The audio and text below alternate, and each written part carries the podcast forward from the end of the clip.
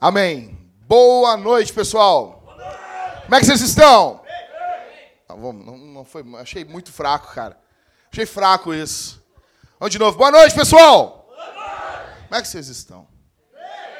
Não é forte. Tá gravando isso aí, Christopher? Não pode não gravar hoje, entendeu? Não pode perder cartão hoje. Hoje tem que ser brutal, cara. Tá? Isso aqui é sermão que vai ficar para a história da igreja. Bom, pessoal, estou muito feliz de estar com vocês. Nós estamos um número reduzido, alguns problemas aconteceram com alguns irmãos aí no dia de hoje. Peço que vocês orem pela vida do Jorge e da Michele. Nós, o Everton teve pregando nesse, na cerimônia fúnebre da avó do Jorge essa manhã. E ontem de noite nós fomos lá na. Demos uma passadinha lá na, no, no, no, cemitério. E peço que orem por ele também, orem pela Sula, pela Suna. A Suna perdeu o avô dela essa semana também. E orem pela Sulamita, que está em processo para ganhar seu bebê. Nosso bebê, né? Nossa alegria. E ela está tá, tá passando por aquele momento de indução do parto, e a gente sabe, quer dizer, quem já passou por isso, né? É, a gente não sabe muito bem, né? Mas a gente tem noção de que é terrível, né? Pode levar até 48 horas aí, para depois o filho olhar na cara da mãe e dizer para a mãe: me deixa, né? Que legal, né? Então aqui as, os pais, as mães estão autorizados a dar um soco no meio da cara do filho, se o filho dizer assim, ó, me deixa. Imagina, rapaz, mas dá um cotovelaço em nome de Jesus. Tô brincando. Pessoal, nós essa semana, semana passada nós tivemos aqui a minha ordenação, o ministério formal. Eu sou muito feliz, pessoal, porque isso não se deu somente. Som. Tá saindo aqui, será? Tá. Não se deu somente na nossa paróquia. Olha aqui, pessoal, não perde atenção aqui. Eu tô, eu, tô, eu tô competindo com muita coisa na tua vida. Eu tenho uma hora só na semana da tua atenção. E em uma hora tu não vê nenhum filme. Tá entendendo? Então é um trabalho muito sério pregar o evangelho. E teve minha ordenação ao ministério. Semana que vem se Deus permitir, nós teremos a ordenação do Everton, do Rodrigo e do Leonardo e da Karine. O Everton e o Rodrigo ao presbitério e o Leonardo e a Karine ao diaconato. O Leonardo e a Karine, tá bom? Eu vou explicar para vocês algumas coisas aqui e hoje, basicamente, o meu sermão vai se basear, se fundamentar em 1 Timóteo 3. Então, pessoal, abre a Bíblia, fica com ela aí em 1 Timóteo 3. Uma coisa legal da Bíblia é que a primeira Timóteo fica antes da segunda. Isso é muito legal na Bíblia. Imagina, cara, eu se fosse pegar e fosse agrupar os livros da Bíblia, eu ia sacanear as pessoas. Eu ia botar 1 Timóteo lá no final e 2 Timóteo depois de Abacuque. Imagina. Como é que é? Tua vida ia ser desgraçada. Imagina, é a mesma coisa se eu dizer assim, ó, acha na um para mim hoje aí. O nego não acha, meu. É capaz de dizer que não tem. É? Filemon, abre Filemon para mim aí, meu velho. Nego não abre, né? Então, 1 Timóteo 3, chegou aí. Pessoal, vocês são muito bem-vindos. Muito bem-vindo, muito bem-vindo. Não tem problema. Atrasado é quem não vem. 1 Timóteo 3, lá no final, depois de 2 Tessalonicenses, se não me falha a memória. Pessoal, deixa eu abrir aqui. E 1 Timóteo, capítulo 3. Ok? A água está aqui. Deixa eu beber um pouco d'água aqui. Uma vez me colocaram água gaseificada para beber. Eu passei o culto inteiro arrotando. Foi muito legal. Tá bom, pessoal? Vamos ler 1 Timóteo 3, todo mundo? Você não vai fechar a Bíblia. Você vai ficar com ela aberta e a gente vai caminhando junto na Escritura, tá bom? Vamos lá? Os deveres dos bispos e dos diáconos. Então, o tema do meu sermão vai ser quem deve liderar a igreja. Talvez você pense assim, ah, Jackson, mas o que, que já não ouvimos semana passada? Não. A gente está estruturando a igreja, a igreja está crescendo aos pouquinhos a gente precisa organizar ela. E isso é extremamente bíblico o que a gente está fazendo. Se um dia você procurar uma outra igreja, você se mudar, você vai saber quais são as características de um pastor. Se algum dia a gente começar a viajar na maionese aqui na igreja, vocês vão saber assim, olha, Jackson, lá naquele dia, hoje é dia 25? 25, né? Dia 25 de setembro, Jackson. Tu falou isso pra gente e não está sendo desse jeito, ok? 1 Timóteo capítulo 3, todo mundo vamos ler. Século 21. Quem não comprou ainda, compre, pessoal, tá bom? Versão século 21. Esta palavra é digna de crédito. Se alguém almeja ser bispo, deseja algo excelente. É necessário que o bispo seja irrepreensível, marido de uma só mulher, equilibrado, tenha domínio próprio, seja respeitável, hospitaleiro, apto para ensinar. Não dado ao vinho nem à violência, mas amável, inimigo de discórdias, não ganancioso. Deve governar bem a própria casa, mantendo-os mantendo os filhos em sujeição com todo respeito. Pois se alguém não sabe governar a própria casa, como cuidará da igreja de Deus? Não deve ser novo na fé, para que não se torne orgulhoso e venha cair na condenação do diabo. Também é necessário que tenha bom testemunho dos de fora, para que não seja envergonhado nem caia na armadilha do diabo. Os diáconos, da mesma forma, devem ser respeitáveis, de uma só palavra, não dados a muito vinho, nem dominados pela ganância. Devem permanecer no, no mistério da fé, com consciência pura. Devem também, primeiramente, passar pela experiência, depois, passar por experiência. Depois, se considerados irrepreensíveis, exerçam o diaconato. As mulheres, do mesmo modo, devem ser respeitáveis, não caluniadoras, moderadas e fiéis em tudo os diáconos devem ser maridos de uma só mulher, governar bem os filhos e a própria casa, pois os que servirem bem como diáconos irão adquirir lugar de honra e muita confiança na fé que há em Cristo Jesus. Mesmo esperando encontrar-te em breve, escrevo-te essas coisas, para que, se eu demorar, saibas como se deve proceder na casa de Deus, que é a igreja do Deus vivo, coluna e alicerce da verdade sem dúvida, grande é o mistério da fé. Aquele que se manifestou em carne foi justificado no espírito, visto pelos anjos, pregado entre os gentios, crido no mundo e recebido acima na glória. Amém? Amém? Amém! Que legal, pessoal. Eu estou muito empolgado com esse texto aqui essa noite. Bom, então, quem deve liderar a igreja? Alguns pessoal vai dizer assim: não, a igreja não tem que ter líder. Igreja tem que ser uma comunidade sem líder, ou uma coisa assim, muito zen, assim, ó. Ah, cara, muito zen, tá entendendo? Sabe? Ah, e, e essa galera assim que, sabe, ervaú, né? Ah, esse pessoal assim mais psol. A igreja não tem que ter líder, velho. Pô, nós somos aqui comunidade de Deus, assim. Tem gente que pensa assim. Não, e tem, cara. E tem, tem gente que pensa. Aqui em Porto Alegre tem ainda uma comunidade eu não vou falar o nome dele pra, deles para não dar, dar ibope. Mas é, pessoal. Tipo, uma comunidade muito hippie. Tipo, pô, sexo antes do casamento não dá nada. Um pegar a mulher do outro é bonito. Nós somos que nem Adão e Eva, andando peladão, não tem líder. Tem gente assim. Eu me lembro que quando eu me converti, pessoal, lá em 1998, entrei na igreja. E eu me lembro que eu fui numa igreja pentecostal. Acho que não tinha como eu ir numa igreja tradicional. Não tinha, não ia ter como. Eu ia perturbar os caras naquela igreja. Eu cheguei no culto, e daí quando eu saí do culto, as pessoas perguntaram para mim assim, Christopher, os irmãos. Cheguei na casa dos irmãos, me sentaram e disseram: "O que que tu, que que tu gostou do culto? Que que tu gostou do cara que estava falando, do cara que estava tocando ou do cara que estava cantando?" Não, pô, eu, eu achei legal que o cara falou lá. Então tu vai ser pastor. Assim. Então tu vai ser pregador. Não, não, não, não, não. Assim. Tipo, tipo, só faltava ler minhas mãos ali na hora, né? Então tu vai ser pastor. Não, tu gostou? Então, então Deus está te chamando. É mesmo? Imagina, tu vem do mundo assim, cara. Deus está te chamando para uma grande obra. Meu Deus, sério? Mas até estufei o peito, assim, que legal, né? Que bacana, né? Não, não mandava nem no meu quarto. Mas legal. Eu me lembro que eu ficava perguntando como que eu podia servir na igreja. Então, tudo que envolvia alguma coisa na igreja eu estava envolvido. Tudo, tudo, tudo, tudo. Era para limpar a igreja, eu estava envolvido. Era para pegar e, e visitar a, as velhinhas da igreja para levar ceia para elas, lá estava envolvido. Era oração de manhã, às sete, seis horas da manhã. Agora nós vamos ter seis horas, às seis horas da manhã vai ter oração na igreja. Lá estava o Jackson. Ah, vai ter. Cara, eu estava sempre envolvido com a igreja. Sempre. Sempre. Eu era rato de igreja. Tinha vigília, lá estava eu.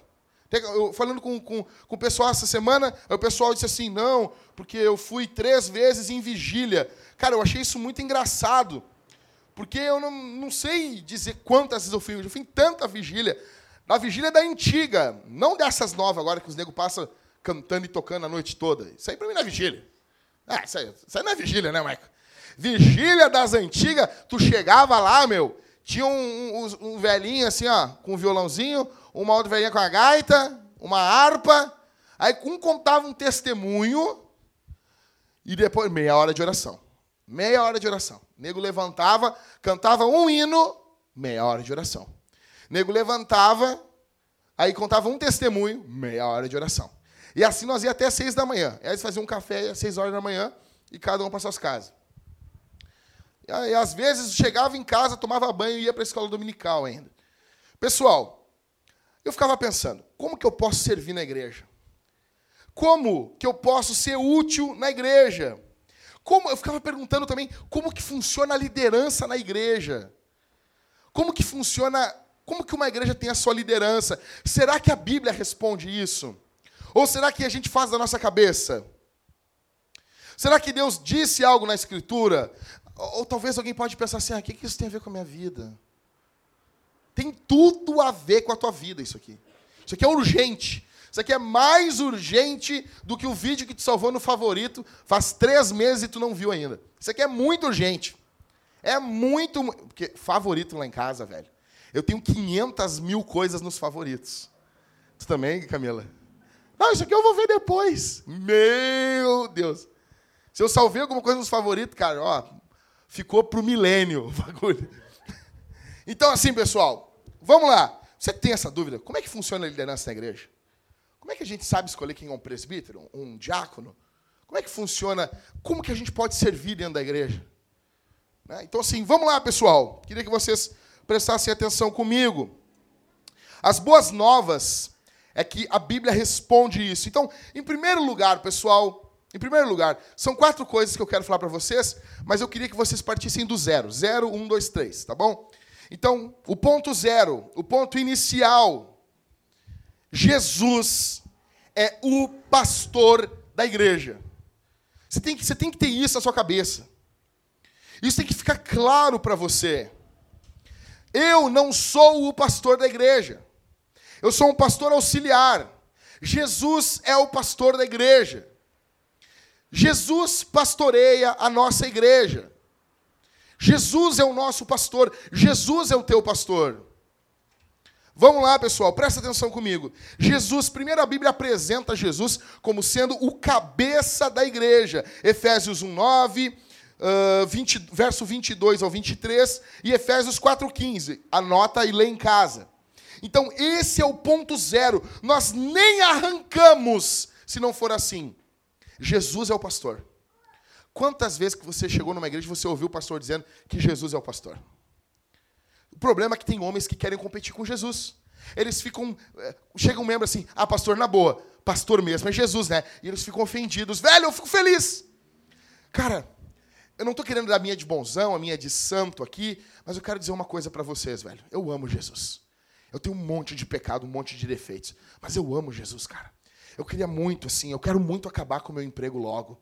Eu quero muito entregar essa igreja na mão de Jesus. Jesus está aqui, Jesus. Está aqui. Vai a eternidade inteira, Jesus vai cuidar da gente. Então, isso aqui, eu estou num trabalho temporário, velho. Sabe, jovem aprendiz? Pastor no Novo Testamento é jovem aprendiz. É um trabalho temporário. Eu, eu sou. Como é, que é, como é que é aquele cara que não assina carteira, Jéssica? Que tu xinga. Que o, que o Everton trata mal as pessoas lá, o quê? Temporário, estagiário. Eu sou estagiário. Eu estou estagiando na igreja. Jesus é o pastor. Não, é que o Everton trata mal os estagiários. Não é, Everton? Mas é, mas amém, né? Uma vez perguntamos para o Everton, quantos colegas tem no teu, no, no, no teu setor, o Everton, ah, nós temos 15 pessoas e 13 estagiários. Você lembra, Everton? Nós nunca esqueceremos disso. Estaremos aqui para jogar na tua cara. Bom, pessoal, então assim, Jesus é o pastor da igreja. Então, em primeiro, a Bíblia apresenta ele como o cabeça da igreja. Cara, tem uma coisa que eu gosto muito. Hebreus 3:1 diz que Jesus é o apóstolo que funda as igrejas. Hebreus 3:1. Imagina Jesus sendo chamado de apóstolo, aquele que é enviado. Jesus é aquele que funda as igrejas. Jesus, ele é o líder que edifica a igreja. Mateus 16, 18. Se lembra daquela declaração? Né? Tu és Pedro, e sobre essa pedra edificarei a minha igreja, e as portas do inferno não prevalecerão contra ela. Ele é o líder, ele é o dono da igreja. Jesus é o pastor titular e o pastor principal que governa a igreja. 1 Pedro 5,4. Jesus também não só abre as igrejas, mas ele é aquele que fecha as igrejas quando elas se tornam infiéis e infrutíferas. Apocalipse 2:5. Portanto, o nosso líder é perfeito. Não sou eu. O nosso líder Jesus, nós podemos imitar ele. Nós devemos amar ele nós devemos obedecer Ele, nós devemos seguir Ele, nós devemos nos devotar a Ele. Por causa disso, os líderes das igrejas devem, antes de mais nada, serem boas ovelhas. Porque, cara, que é um pastor de igreja se não uma ovelha que está ajudando o pastor? Ou, como alguns vão dizer, o pastor de ovelha é aquele cão pastor que ajuda o pastor no trabalho. É isso. É isso.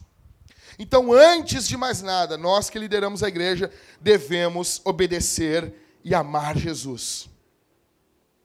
Quando a igreja perde isso de vista, ela começa a cair. Isso não é fruto de uma declaração piedosa ou farisaica, mas sim uma realidade fundamental na igreja. Eu não estou aqui inventando moda. Eu não estou aqui ah, querendo dizer, ah, para o Jackson, o Jesus é o pastor da igreja que ele está pastoreando. Ah, como ele é bom. Não, pelo contrário. Eu sou extremamente limitado. Eu estava essa semana, há umas três semanas atrás, eu estava vendo um sermão meu do primeiro ano na Vintage. Eu olhei e eu disse, meu Deus, é por isso que Jesus é o pastor da igreja. Que coisa mais horrível o jeito que eu falava, eu estava nem aí, cara. Então, eu sei que daqui a alguns anos eu vou ouvir, eu estou falando agora, eu vou, meu Deus do céu, que cara despreparado. Mas por que, que a gente prossegue, pessoal? Por causa de Jesus. Porque Jesus é o nosso pastor. Porque Jesus cuida de você. Porque Jesus cuida da gente. Porque Jesus pega esses cinco pães e dois peixinhos que eu estou dando para ele e ele multiplica. Então, Jesus é o nosso pastor. Eu queria ficar só falando disso essa noite.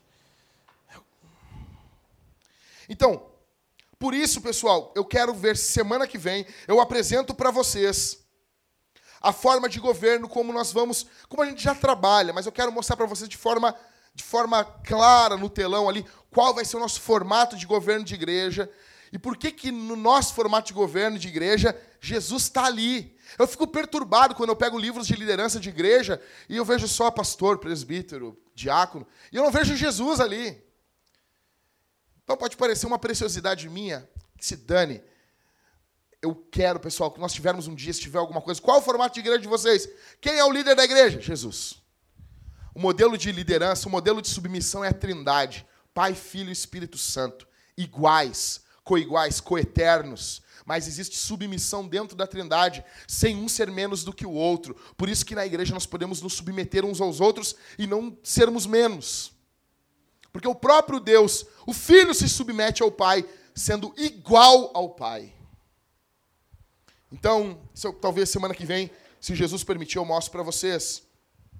Eu pergunto para você aqui essa noite: você acha que nós estamos brincando em dizer que Jesus é o nosso pastor?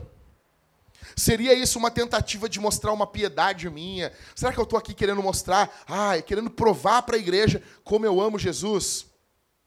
Seria isso uma tentativa de mostrar como nós somos diferentões das outras igrejas? Ou seria isso fruto de uma análise bíblica? Você acha que nós ressaltamos muito Jesus? Talvez alguém pergunte assim: ah, por que vocês falam tanto em Jesus? Cara, não vai para o céu, meu. Tu não vai te dar bem lá.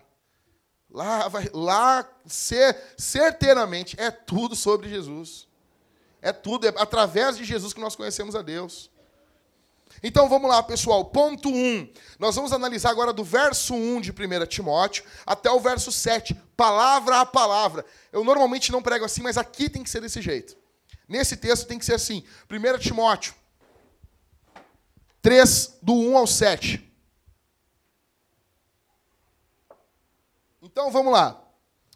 A primeira característica diz assim: essa palavra é digna de crédito. Se alguém almeja ser bispo, deseja algo excelente. É necessário que o bispo seja repreensível, marido de uma só mulher. Pessoal, antes de mais nada, a primeira característica que está claro aqui em 1 Timóteo 3, do 1 ao 7, é que o bispo, presbítero ou pastor, ou. É, bispo, presbítero ou pastor, ele é um homem ele é um homem. Ok? No capítulo 2, Paulo deixa claro, ele não permite que mulher exerça autoridade sobre os homens. Mulher na igreja de Jesus, ela não ensina no culto. No culto.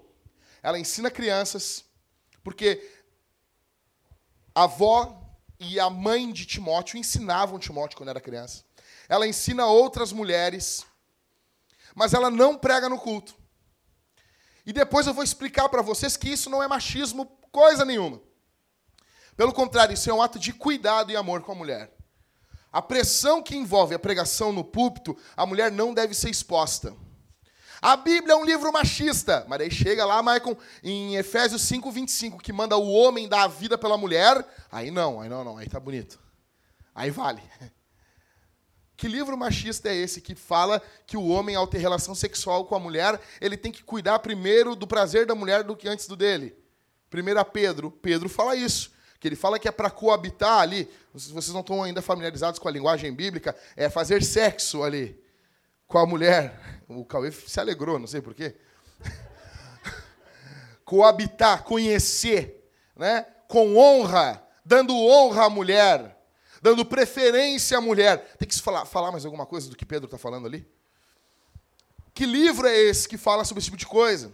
Porém, a pregação, o bispado, ou o presbiterato, ou o pastorado, ele é algo que é feito por homens. Então, não é somente um homem por ter um testículo e um pênis. Não é somente isso. Ele tem que ser um homem de verdade. Um homem-homem. Um cara de verdade. Ele pode até não saber trocar uma tomada, mas ele tem que lutar para aprender a fazer um negócio desse. Pelo amor de Deus. Ele pode. Não, não, meu sonho é aprender a trocar óleo do meu carro. Eu tenho uma vergonha, Michael, chegar no mecânico para ele trocar o óleo do meu carro. Meu Deus, eu não quero morrer assim. Eu disse para Deus, eu quase chorei na última vez que fui trocar óleo. Eu disse que humilhação. Como que eu, um homem, vou pedir para outro homem trocar óleo do meu carro, cara? Ou seja, ele é um homem. Ele é um líder masculino. Ele não é um feijãozinho coado, sabe o feijãozinho? Já falei para vocês. O cara assim, ah, o feijão para ti. A avó, a avó vai coar o feijãozinho para ti. Sabe, eu não gosto de cebola. Então a mãe tira a cebolinha para ti. Não! Não! É um homem. É um homem, ele pode até não comer cebola, ele, ele bota para o lado. Não tem que a mãe ficar coando o negócio, botando. Ele não quer o grãozinho do feijão. Tem pessoas que dizem assim: não, o meu filho não tem calo nas mãos, tem a mãozinha tão lisinha, ele é um bebezinho, ele tem que ser pastor de igreja. Não! Não! Não, é mais fácil pegar um cara bruto, bruto, bruto e ir arrumando ele pro lado do que pegar um. pegar um malacói né? É, é, é, é. Engrossa a voz, homem. Então, é.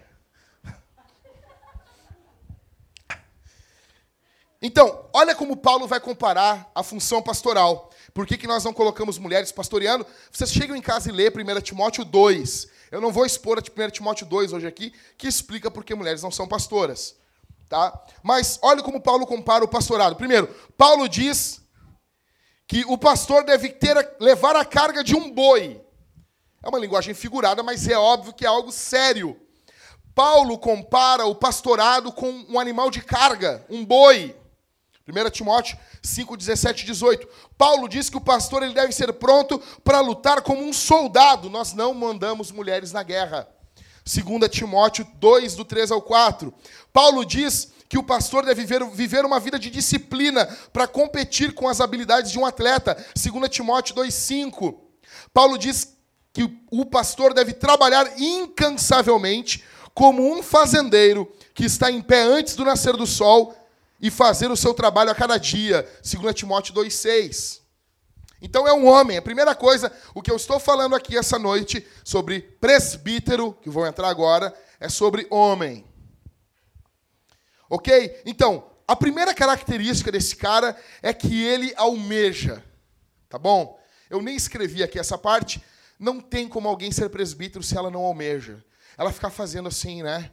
Ai, eu não quero. Ah, eu não queria. Não quero. Mas as pessoas ficaram gritando meu nome. Ah, então também não queremos também. Não queremos também. Então, fica na tua casa, então. Tá bom? Mas vamos lá. Primeira característica que Paulo fala, 1 Timóteo capítulo 3. É necessário que o bispo seja o quê? O quê? Hoje eu estou afim de falar grego. Então é assim, anepilentos. Então, irrepreensível é um caráter livre de mácula séria. É uma gaveta, olha aqui para mim. Nós vamos fazer o irrepreensível como se fosse uma gaveta aonde todas as qualidades que estão por vir agora no capítulo do verso 1 ao verso 7 vão ficar dentro. Vocês entenderam? O irrepreensível é uma gaveta. Todas as qualidades que vêm agora estão dentro dessa gaveta. Então ele é irrepreensível. OK? Segundo, ele é marido de uma só Pessoal, vamos lá, todo mundo participando. Bonito para Jesus, tá bom? Ele é marido de uma só? Do grego, mias gunaikos aner. O texto, primeiro, ele não é contra solteiro. Segundo, o texto não é contra viúvo. Tá? O texto não está falando contra solteiros ou viúvos. Até porque quem está escrevendo é um solteiro, que é Paulo. Quem está recebendo a carta é Timóteo, que é um solteiro. Jesus era solteiro. O texto está falando contra a poligamia. Aquele período, o cara ter mais de uma mulher era comum. Paulo está dizendo que o cara que vinha para o evangelho. Vou dar um exemplo hoje só para estourar a tua cabeça. A gente planta uma igreja no Iraque, onde é legalizado a poligamia. Não sei se lá, mas digamos que seja. E está lá o Rodrigo pastoreando. Mas nós mandar o Rodrigo para o Iraque. Está o Rodrigo e a Jéssica lá a Jéssica cantando lá, desviando dos tiros. E daí o Rodrigo recebe na igreja um cara que ele é casado com três mulheres. O que, que o Rodrigo tem que fazer? O cara é legalizado. Está tá casado no papel com três mulheres. Eu já ouvi de tanta resposta disso. Manda embora que ele não ama. E, pô, que lindo o cristianismo, né? Os cristãos são tão lindos. Manda embora que ele não ama. O que, que ele faz? Ele traz o cara. Não, vai ensinar, óbvio, mas ele não está valendo o casamento do cara com as três mulheres? Está valendo. Só que o que vai acontecer? Esse cara nunca vai ser um presbítero. E a partir da próxima geração, os filhos casam só com uma mulher, porque Deus não quer que um cara tenha duas mulheres. Deus é contra isso. Primeiro que Deus é contra a tribulação na vida do homem. Ok? Então, o casamento dele, ele não pode ser polígamo. Deus é contra a poligamia. Mas se o cara vinha para a igreja no período ali de Paulo, ele tudo bem, ele, ele vinha para a igreja, ele ia servir na igreja, ele ia congregar na igreja, mas ele não podia ser presbítero. A partir dos filhos dele já poderia. Ok? Mas o que isso tem a ver com a gente hoje? Tem a ver que o casamento ele precisa ser sadio. Ele tem que ter uma vida conectada física e emocionalmente com a sua esposa.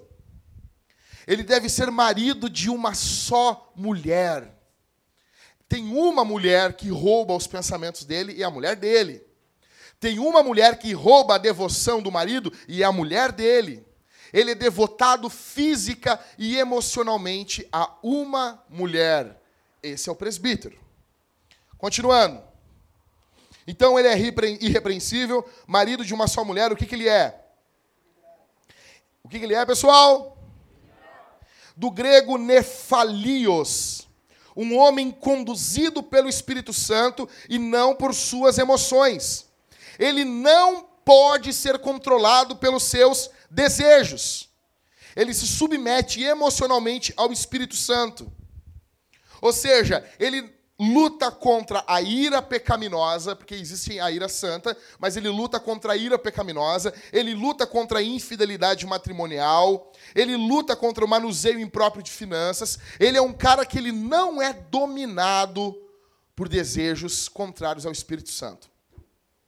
Esse é o presbítero. Seguindo, qual é a próxima característica?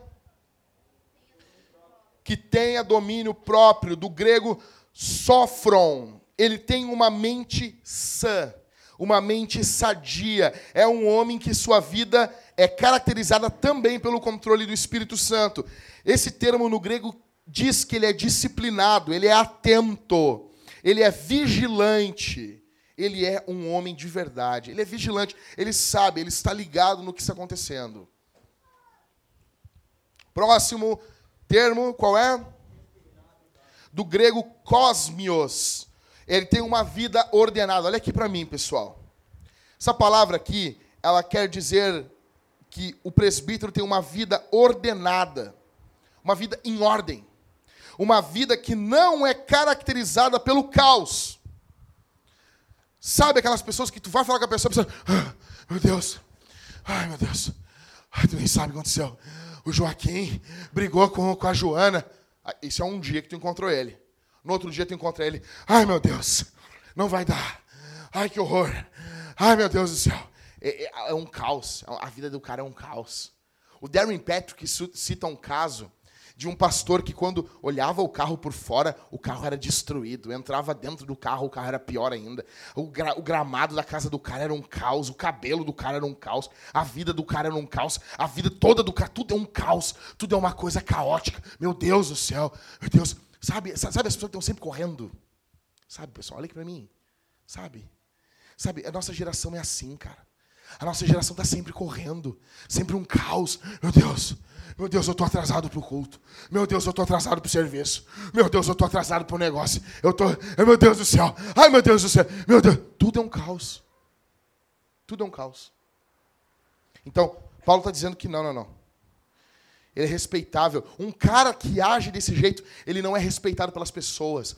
Pessoas não respeitam outras pessoas que têm a vida caracterizada pelo caos. Sabe por que muitas pessoas não respeitam você? Porque você tem uma vida caótica. E esse estilo de vida caótico não traz respeito para muitas pessoas. As pessoas não nos respeitam quando a gente é assim. Olha só isso aqui. Então, ele é um cara que ele, ele, ele tem ordem no carro dele, na casa dele, no jardim dele. Ele é respeitável porque ele é digno de respeito. Ele é respeitável, do grego cosmios, porque ele é digno de respeito. Você olha o cara, você dá vontade de respeitar ele.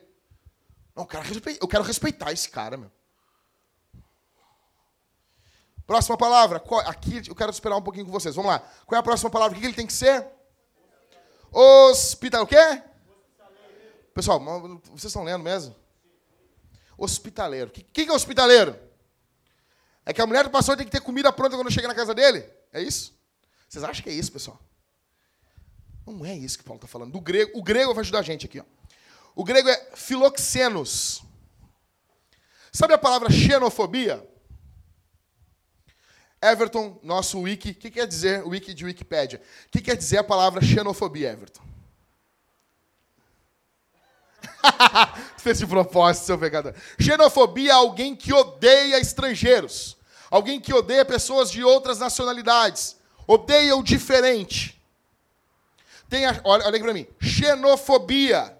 E tem a xenofilia, que é alguém que ama o estrangeiro, é alguém que ama o diferente.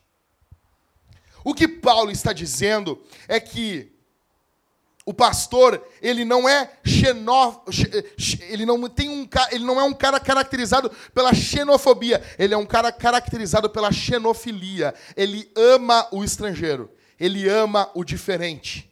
Ele ama aqueles que não fazem parte do círculo de atuação dele e normalmente os não cristãos. Então, filoxenos, filo é amigo, xenos de xeno, né? X-E-N, que quer dizer diferente, estrangeiro. Ele é amigo do estrangeiro. Ele é amigo daquele cara diferente. Ele é amigo do não cristão.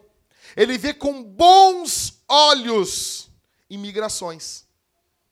É óbvio que ele não é um tolo, que ele não vai ficar aplaudindo o Estado Islâmico destruindo um país, ele vai ficar, ah, recebam eles. Ele, não é isso que a Bíblia está dizendo. Porém, ele é aquele que ele fica do lado do imigrante. Ele tem prazer no imigrante.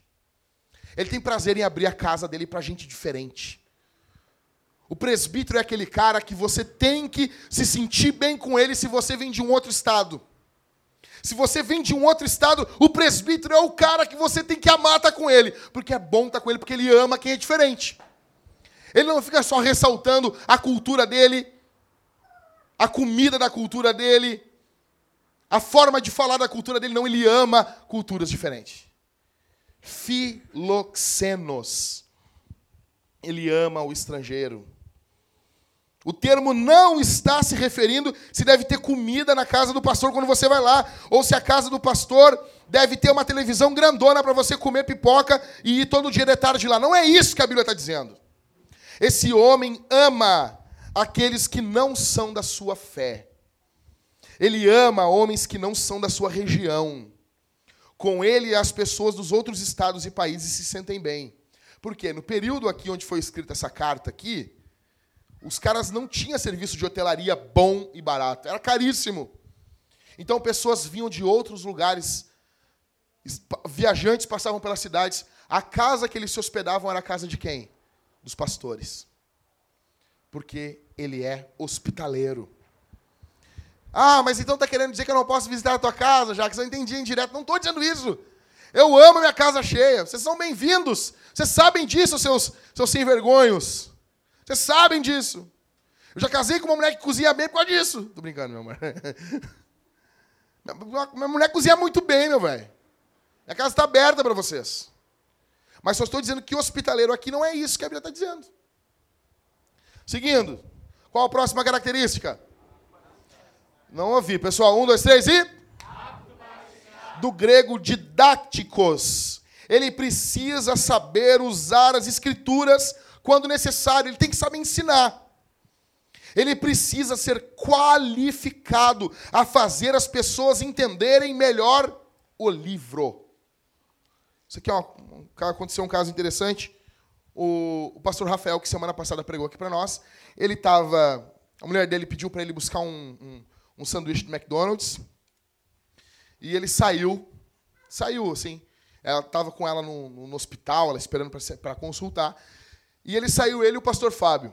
Um dia ele vai estar aqui com a gente, ainda pastor de uma igreja batista no Rio de Janeiro. E eles saíram e voltaram. Eles voltaram cantando. Uma música lá do, do Marcos Almeida, aquelas músicas bacanas do Marcos Almeida, que é muito legal. Que, oh, como nós amamos o Palavra Antiga, né? As músicas não são chatas. Nossa, sei como é que tem gente que aguenta. Bom, e aí eles vinham cantando. Um fazendo primeiro, outro segundo cantando. Quando chegaram no consultório, uma mulher, nossa, que pessoa mais alegre. Sabe essas pessoas assim que não gostam de ver gente, gente feliz? Mas também, às vezes, segunda-feira de manhã, o cara tá muito feliz e irrita mesmo, né? Gente muito feliz, o cara tá muito feliz, assim, né? Mas tudo bem. E daí, nossa, como tá feliz, o que que faz para viver? Aí o pastor Rafael disse assim, ah, eu sou pastor, também. Hum, tá rico. Daí ele ele olhou para a mulher, no consultório, meu, todo mundo olhando. Ele, não, senhora.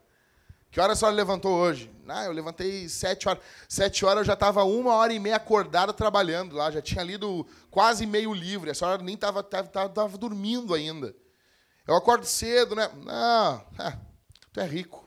E a mulher começou a complicar. Aí teve uma hora que o, que que o Rafael explicando todo cheio de, de método e coisa. O pastor Fábio chegou e disse: Não, só um pouquinho.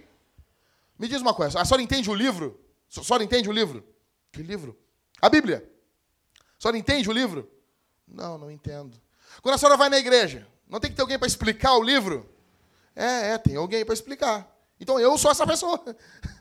Só precisa de mim. Eu sou esse cara que explica o livro. Então, presbítero, ele tem que saber explicar o livro.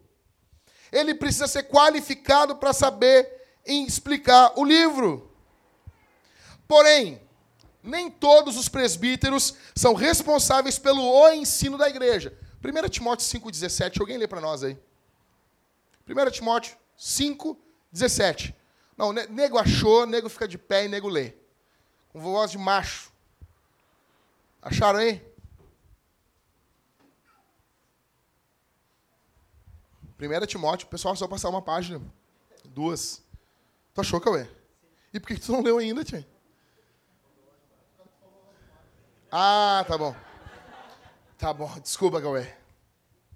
Lê pra nós aí, Cauê. Vai, tua mesmo. Lê, lê aqui no microfone aqui, Cauê.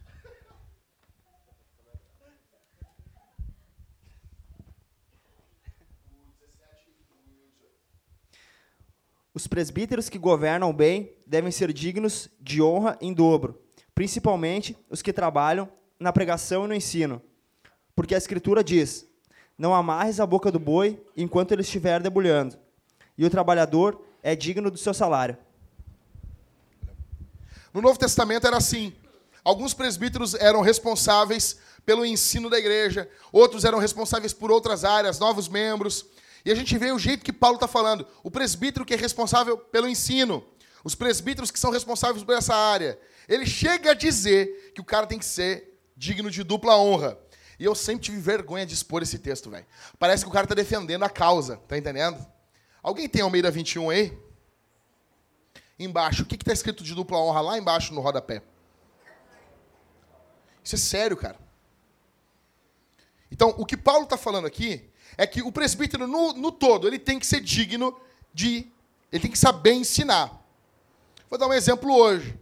O Everton não teve necessidade ainda de pregar no culto aqui, só que hoje ele já pregou no enterro da avó do Jorge. Não pode. É impossível ser um presbítero e não saber. Não, tá no enterro não saber abrir a Bíblia. Tem que saber explicar. Estava lá. Eu não tinha como hoje. Fui ontem. E hoje eu passei, fui até um pedaço da madrugada preparando o sermão, e acordei de manhã e continuei preparando o sermão. Não tinha. Então, a gente tem um corpo de presbíteros, um cobre o outro. Todos temos que saber explicar, tirar dúvidas, temos que ser aptos a ensinar. E as igrejas que mais avançam são igrejas onde presbíteros cuidam de áreas isoladas. Por isso que Paulo fala para Timóteo no capítulo 5, os presbíteros que governam e principalmente aqueles que ensinam.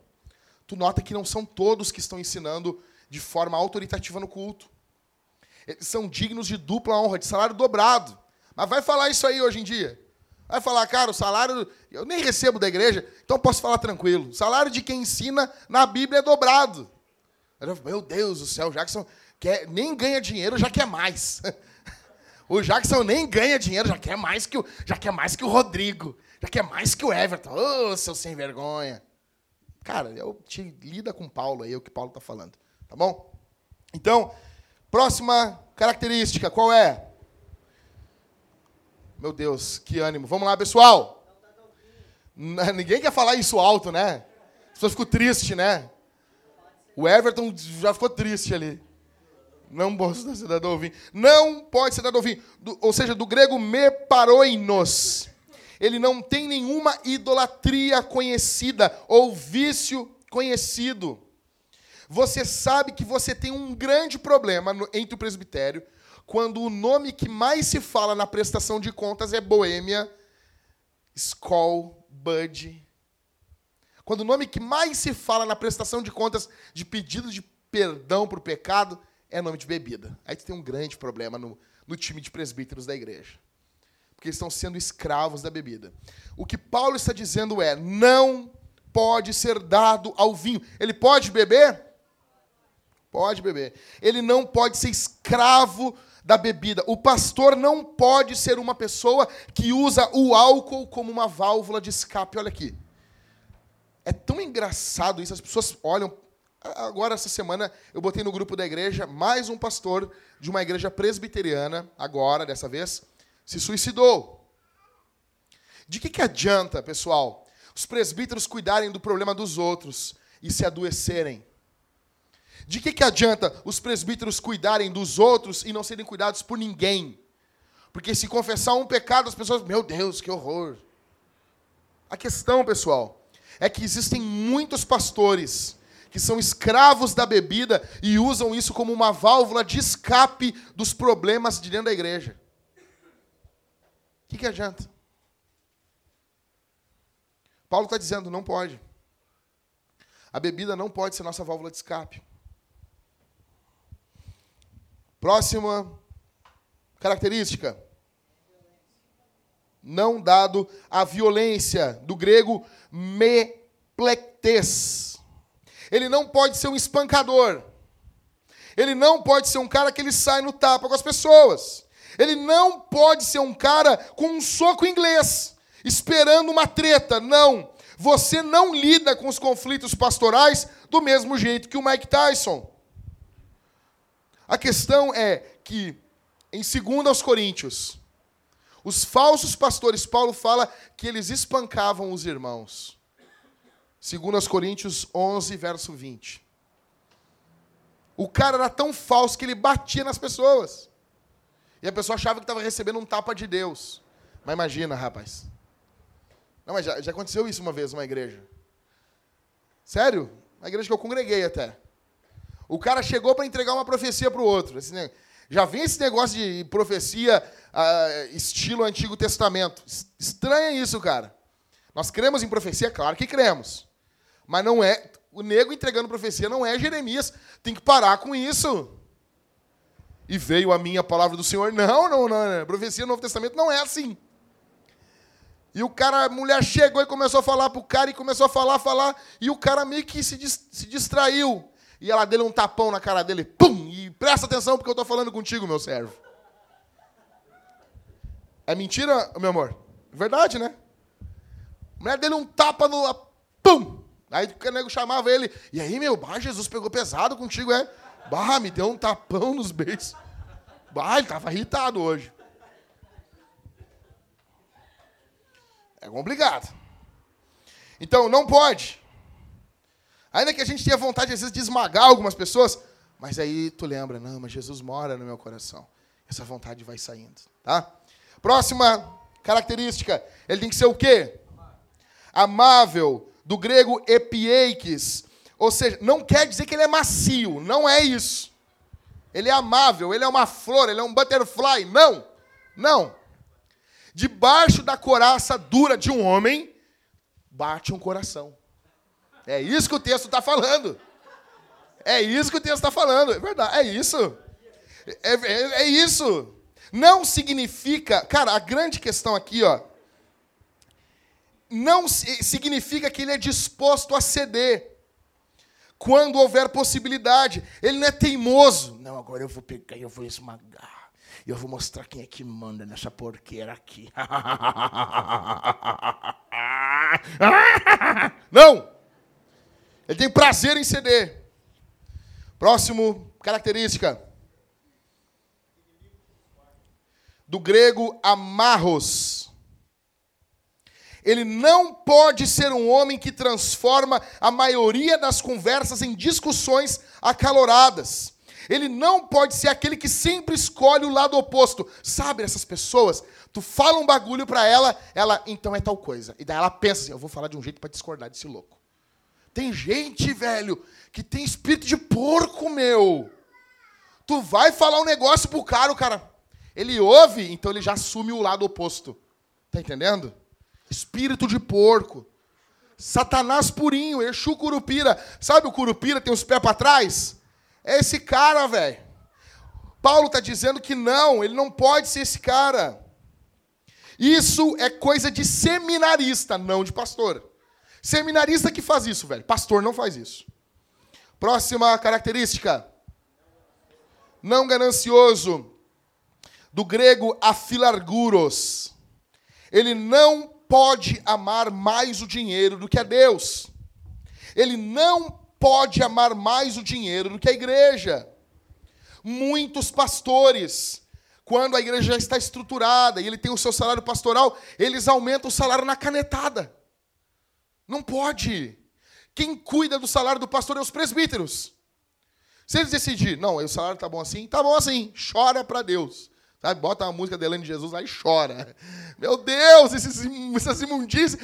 Bem que o Senhor disse na tua palavra que no mundo teria presbíteros. Tá entendendo? Agora, se os, se os presbíteros pegar e te dar o aumento, amém. Mas tem muitas igrejas que o cara vai lá e aumenta o salário dele na caneta. Não pode. Ele não pode pegar, depois a igreja tem um, um, uma, uma conta, ele pega o cartão de, de crédito da igreja e vai na internet comprar coisa para ele, vai na internet. Os presbíteros não podem fazer isso. Não pode usar as coisas da igreja para ele. É óbvio que também nós não somos o outro extremo. Tem comida na igreja, os presbíteros passando fome, não pega. Porque é da igreja. Meu Deus do céu. Se próprio Paulo fala para não atar a boca do boi que debulha, ele tem que comer do que acontece aqui dentro da igreja. Mas ele não abusa disso e ele não usa isso em benefício próprio, ele não ama o dinheiro, ele não é ganancioso. Próxima característica. Esse, essa parte deve governar, do grego proistemi. Paulo mesmo diz que a casa vem antes. O, verso, o próximo verso, o que tem que estar tá dizendo, Cauê?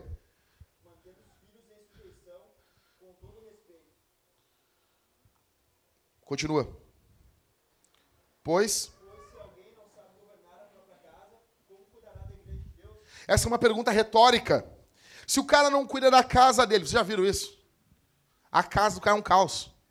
E o cara quer ser pastor. Não, Deus me chamou, eu tenho um chamado para pastorear as nações. Não tem nada, ô fuleiro. Paulo diz que a casa vem antes, antes de colocar, se colocar em pé diante da grande congregação, ele fica em pé diante da pequena. Ele ensina a escritura para a sua casa primeiro. Outra coisa, o texto não está dizendo que os filhos do cara têm que ser salvos. Que é a grande questão aqui. Ah, mas o que está dizendo? O que, que diz o texto aí? Os filhos do cara são o quê? Você chega na casa do cara, ele lidera a casa dele. O filho dele pode não ser cristão. Ah, mas lá na lista de Paulo a Tito diz crente. Só que crente ali no, no grego quer dizer fiel. Então, provavelmente, o que Paulo está dizendo aqui não é que o filho do cara tem que ser cristão. Ele tem que ser liderado pelo pai dele. Ele não manda, ele não, ele não bate porta, ele não é mal educado, ele é educado. O filho do, o filho do pastor tem que ser educado.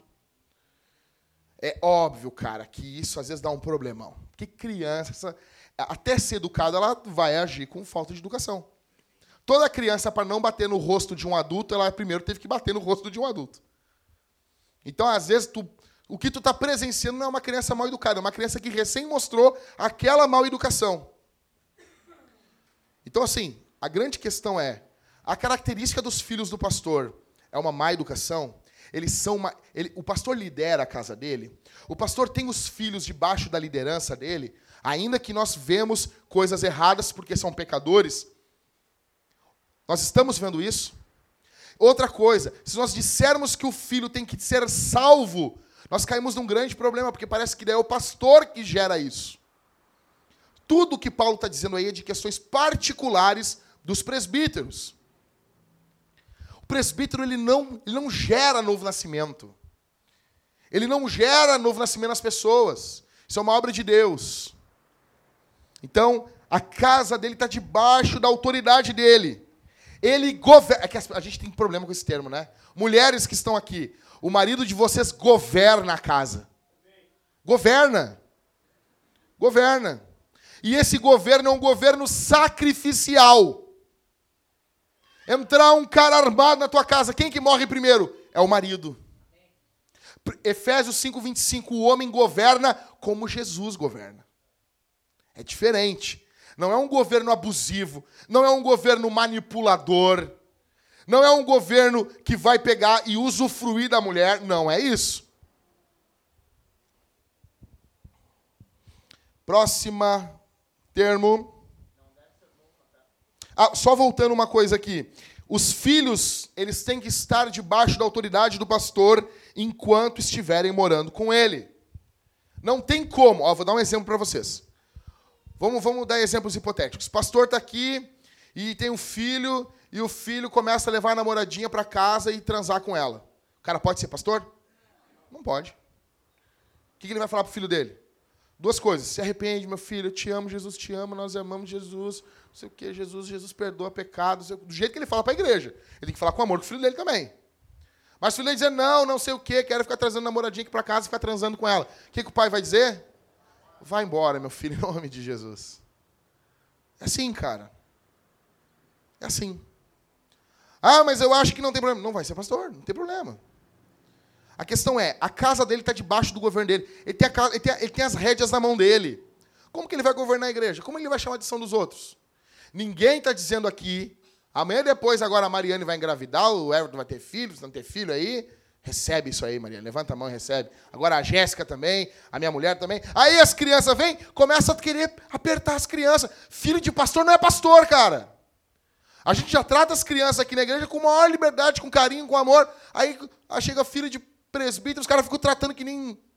Aí a igreja joga o cara para fora da igreja ainda. Não é disso que eu estou dizendo. Qualquer, qualquer problema que tem com filho de pastor, aperta o pastor. A casa tem que estar na mão dele. Simples. Próxima característica, uh, Cauê. Vamos lá, estou correndo aqui, meu velho. Então, uh, do grego meneófitos, ele não pode ser um novo convertido. A maturidade deve ser evidente nele perante a igreja. Nós tivemos problemas aqui já, pessoal em pensar que pessoas novas convertidas podiam liderar algumas coisas na igreja, e a gente só se ferrou. Só se ferrou. Nós devíamos ter ouvido Paulo antes, falando pelo Espírito Santo. Próxima característica, Cauê. Do grego marturia kale. Isso implica, em primeiro lugar, o quê? Que ele, que ele tem relacionamento com quem é de fora da igreja. Como é que ele vai ter bom testemunho de quem é de fora da igreja se ele não tem relacionamento com quem é de fora da igreja? Vocês entenderam? Pessoal, vocês estão comigo ainda? Vocês já se perderam? Já, estão pensando no Fantástico já? O Grêmio ganhou o jogo, sim, importa. Presta atenção no culto agora. Depois de quase seis, sete jogos, ganhou o jogo. E o Inter vai ser rebaixado mesmo, então esquece. Então vamos lá, pessoal. Então, ele é conhecido pelo não cristão por trabalhar duro, por ser honesto. Ele se dá a conhecer pelo não cristão. Agora, bem rápido aqui, presta atenção e anota no teu caderninho aí. Vamos lá. Quais são as funções dos presbíteros? Primeiro,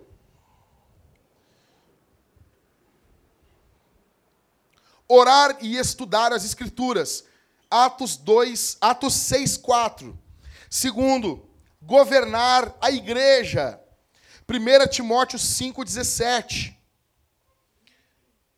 Depois, administrar a igreja. 1 Timóteo 3, 4, capítulo 3, versos 4 e 5. Próximo. Cuidar das pessoas da igreja. 1 Pedro 5, do 2 ao 5. Prestar contas diante de Deus pela igreja. Hebreus 13, 17. Tem noção disso, velho? Que é o pastor que vai dar conta de cada um. Próximo, ter vida exemplar, Hebreus 13, 17 de novo. E pode botar junto aí 1 Timóteo 4,12. Usar corretamente a autoridade de Deus dada a eles. Atos 20, 28. Vão anotando aí, povo.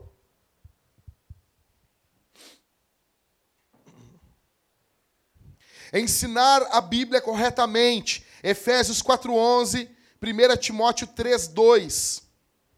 Pregar, 1 Timóteo 5:17. Orar pelos enfermos, Tiago 5 do 13 ao 15. Ensinar essa doutrina e refutar os falsos ensinamentos, Tito do 1 ao 9. Trabalhar com afinco, 1 Tessalonicenses 5:12. Usar corretamente o dinheiro e o poder, 1 Pedro 5, do 1 ao 3. Proteger a igreja dos falsos mestres. Atos 20, do 17 ao 31. Disciplinar os cristãos obstinados, Mateus 18. Obedecer às leis seculares, Romanos 13. E desenvolver outros líderes e mestres. Alguém lê para mim, faz favor? 2 Timóteo 2, do 1 ao 2. 2 Timóteo 2, do 1 ao 2.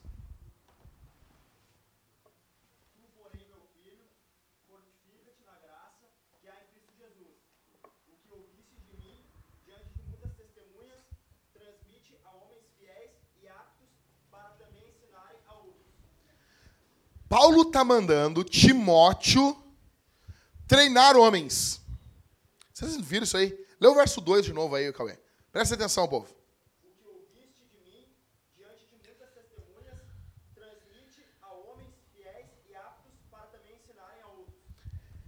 Aqui a gente vai entrar agora na questão do primus inter pares, ou primeiro entre os iguais. Que é o quê? É o conceito de que existe um presbítero que lidera os presbíteros. Eles são iguais. Eles têm autoridade igual, mas existe um presbítero que lidera. É chamado isso na teologia de primus inter pares, ou primeiro entre os iguais. Nós vemos isso na Escritura. Por exemplo, é o que Paulo está falando para Timóteo. Timóteo é um presbítero. Mas Timóteo vai pegar e vai liderar outros presbíteros. Ele vai ensinar outros caras que são aptos a ensinar. E Paulo vai falar isso direto na carta de Paulo a Timóteo e vai falar com Tito também. Vai e levanta presbíteros, vai e ensina outros homens. Uma função que é muito deixada de lado nos dias de hoje é a do presbítero, é do pastor, ensinar outros líderes. E é o que Paulo está falando aqui, cara. E essa questão do primus inter pares, deve haver um presbitério, um presbítero que lidere e treine os outros presbíteros.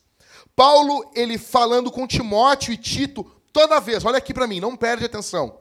Toda vez que Paulo diz assim: ensina a homens fiéis, ensina a que os homens ajam assim, ensinam a outros líderes. Paulo vai ensinando que existe um presbítero que ensina a outros presbíteros.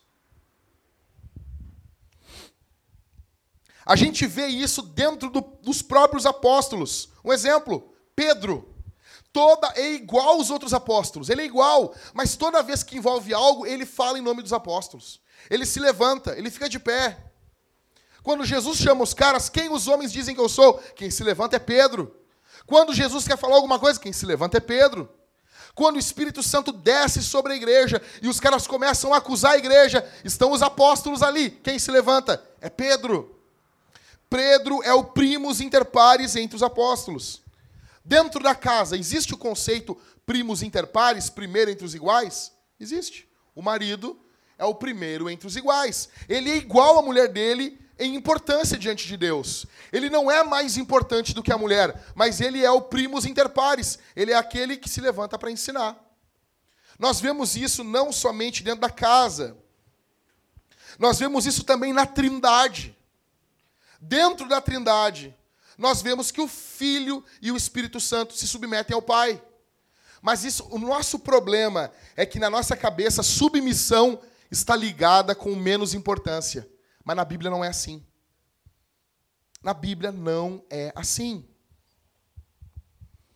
Então, Tito era responsável por constituir presbíteros. Primeira, uh, Tito 1,5. Alguém lê para mim aí. É logo. Ó, tem, nós estamos em 1 Timóteo, tá? Aí tem 2 Timóteo e depois tem Tito. Tito 1,5.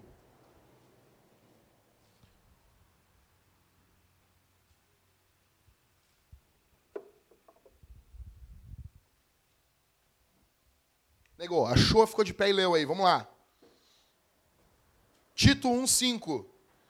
Meu Jesus. Vai, Paulão, vai lá, vai lá, confio em ti.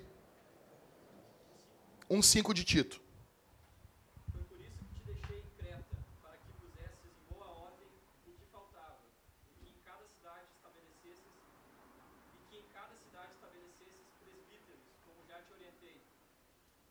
Valeu. Então, esse primeiro entre os iguais, ele deve ser o pastor responsável pela pregação. Esse é o modelo central para o bom funcionamento do presbitério e, consequentemente, da igreja. A minha pergunta para você aqui, pessoal, eu vou deixar parte dos diáconos para a semana que vem. Não vou, não vou ter como avançar. Eu queria falar hoje também sobre os diáconos, mas eu vou falar sobre a diaconia semana que vem. A minha pergunta para você aqui essa noite. A gente vem às vezes para a igreja e a gente só quer ouvir uma palavra que fala com a gente das nossas lutas da semana. Eu estou sofrendo muito, Jackson. O diabo está querendo destruir a minha vida. Cara, eu vou, nós vamos orar depois do culto e vamos expulsar o diabo. Fica tranquilo. Tá bom? Mas a gente está plantando uma igreja e vai envolver dias que a gente tem que fazer uma pausa. Eu já queria começar. Eu estou louco para começar a série do Pai Nosso. A gente vai fazer, nós vamos decorar a igreja. Eu preciso de homens para nós, muda, nós mudarmos aqui a decoração. Os homens não vão correndo embora. Procurem eu e o Rodrigo depois do culto. Tem esse culto e o próximo. E no outro nós já queremos começar a série do Pai Nosso já com a igreja arrumada para poder botar uma decoração. Mas existem momentos que a gente tem que parar a igreja e explicar para a igreja. A minha vontade é só de chegar pregando bem louco aqui, mas eu preciso ensinar vocês. Vocês viram as funções dos presbíteros. Esse sermão, se o Christopher tiver de bom humor, amanhã de manhã vai estar no ar. Eu já falei hoje lá na internet, lá os caras, ah, quando é que vai estar no bom ar? Quando é que vai estar? Se o Christopher quiser, vai estar hoje ou amanhã. É, isso é com o Christopher, eu não tenho nada a ver com isso. A questão é, pessoal, esse sermão vai estar lá, pessoal. Vai, vai estar lá. Tem dúvida? Ouve de novo. A gente está plantando uma igreja e essa parada é fundamental para nós termos uma igreja saudável, para nós termos uma igreja bíblica, uma igreja missional, uma igreja de verdade, pessoal. Semana que vem eu vou falar para vocês sobre os diáconos. Eu quero que nós vamos, nós vamos levantar agora, nós vamos fazer uma oração. Nós vamos agradecer a Deus, em primeiro lugar, pela, pela palavra do Senhor. Agradecermos a Deus porque Jesus nos salvou e nos pastoreia. Porque Jesus é o nosso pastor e porque Jesus tem capacitado pessoas no nosso meio. Que Deus levante mais homens. Nós viemos plantar outras igrejas que talvez nem sejam da vintage, outras que sejam. Nós queremos nos misturar na obra de Deus. Para isso, nós precisamos organizar a igreja. A grande questão que fica aqui, a igreja de Jesus, ela é importante para você? Ela é importante a forma como ela é liderada? A igreja de Jesus é importante a forma como nós lideramos a igreja? Sim ou não? Que isso fique claro no nosso coração. Tudo isso depende. A igreja, ela funciona a partir da sua liderança. Não pode haver competição entre os presbíteros. Eu vou dizer uma coisa, pessoal. É uma alegria conviver com o Rodrigo e com o Everton. É uma alegria. Eles sabem me cobrar de um jeito bíblico. Nós cobramos uns aos outros e existe amor no nosso meio. Nós temos características extremamente diferentes uns dos outros. E eu acredito que Deus vai levantar outros presbíteros no nosso meio. Nós somos uma igreja pequena, uma igreja jovem, é novinha ainda. Nós precisamos que muitas pessoas sim se coloquem nas fileiras para nós pregarmos o evangelho. Temos muita coisa a fazer ainda. Então, portanto, eu peço que nós venhamos, vamos ficar de pé, vamos orar pela igreja, vamos orar pelos presbíteros. Semana que vem nós teremos a nossa ordenação. Minha pergunta é: isso faz diferença para você? Isso muda algo para você, o que eu falei aqui essa noite? Você nota que essas características que eu falei aqui são fundamentais para um presbítero, para você passar a congregar em uma igreja? Isso pode ou não ser negociado por você para você? Digamos que futuramente você procure uma outra igreja, você se mude. Você vai pegar essas características para analisar a vida de um presbítero? Digamos que no futuro, a gente, nós, ao escolhermos um outro presbítero, e você sabe que ele não tem uma dessas marcas, que ele está em grave pecado, você vai procurar os presbíteros da igreja para alertar? Ou você, ou você vai ficar quieto no seu canto? Como é que funciona isso?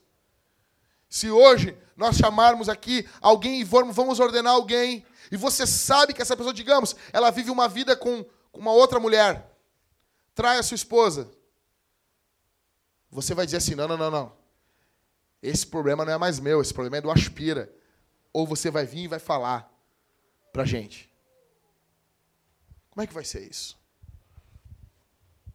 Eu encerro com o versículo 17 do capítulo 13 de Hebreus, que diz assim: Obedecei a vossos líderes, sendo-lhes submissos, pois eles estão cuidando de vós, como quem há de prestar contas, para que o façam com alegria, não gemendo, pois isso não vos seria útil.